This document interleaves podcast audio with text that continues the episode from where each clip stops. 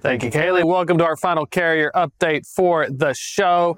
And we're going out with a bang here, talking about New Orleans. And one thing is, I think they're called the Big Easy, but speaking of the top 1%, 1.54% rejection rates. That means anything coming out of New Orleans is being accepted immediately. They're taking everything almost. Volumes we saw come down here near the end of the month when we expected them to maybe go up a little bit. They peaked out a little bit early here, dropped down just before the end, but they're starting to build back up. They're up to 34.20, so kind of a on the medium side of the small markets, not a very small market, but a smaller market, which can make it a difficult market, especially difficult to go to. but we also have one similar as well. Uh, right above it there, up there in Birmingham, Alabama. How many times you ever try to book a truck going into Birmingham? You get hung up on pretty quickly, so it's also a tough market. But look, 34, 34.35, it's actually very similar to the New Orleans market. It also has seen some dips there near the uh, near the uh, end of the month and is slowly built back up to 34. Rejection rates are slightly better, but they're still sub 3%. They're at 2.34%. So we're looking at both Birmingham and New Orleans.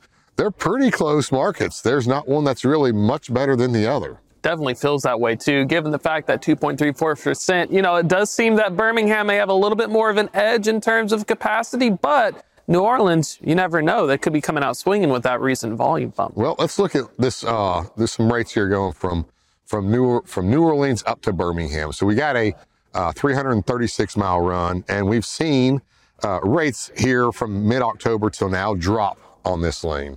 So the with rates dropping, this lane is deteriorating quickly. this could be an interesting lane. We bring this up because it looks like our fun friends down at LSU are going to be making this trip up to Tuscaloosa here to, uh, tomorrow. and if Tuscaloosa, if um, LSU doesn't get beat up on the road as they drive up there, there looks like they might get beat up when they arrive. Definitely, even going through that stretch there, you get to see a lot of pine forests and potholes uh, cutting through even Hattiesburg through the routing. But not only is it uh, those markets really competitive, but those teams are going to be as well. A lot of stuff going on in the West. Yes, it's going to be a it's going to be a fun game to watch tomorrow. As I said, looks like they're pretty close to being even, so it's going to be a clash. Uh, Alabama's going to have the uh, advantage of of being at home this weekend, so I believe they do have a three point advantage. Uh, but overall, uh, I think I'm going to take LSU. And take LSU. I'm a team chaos. I'm going to do LSU as well. You know, the Cajuns are coming back up to visit.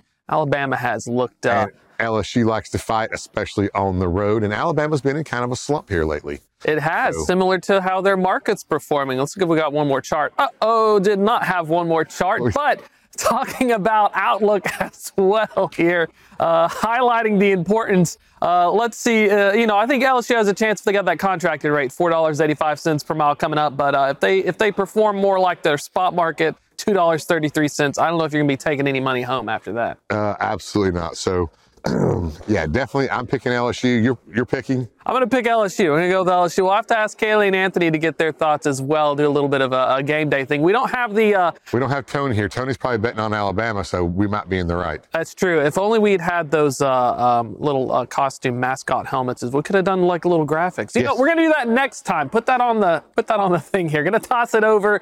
That's a wrap for this carrier update, though. Uh, Kaylee, Anthony, what are your thoughts? Uh, go Tigers or uh, go go Alabama with Crimson Tide?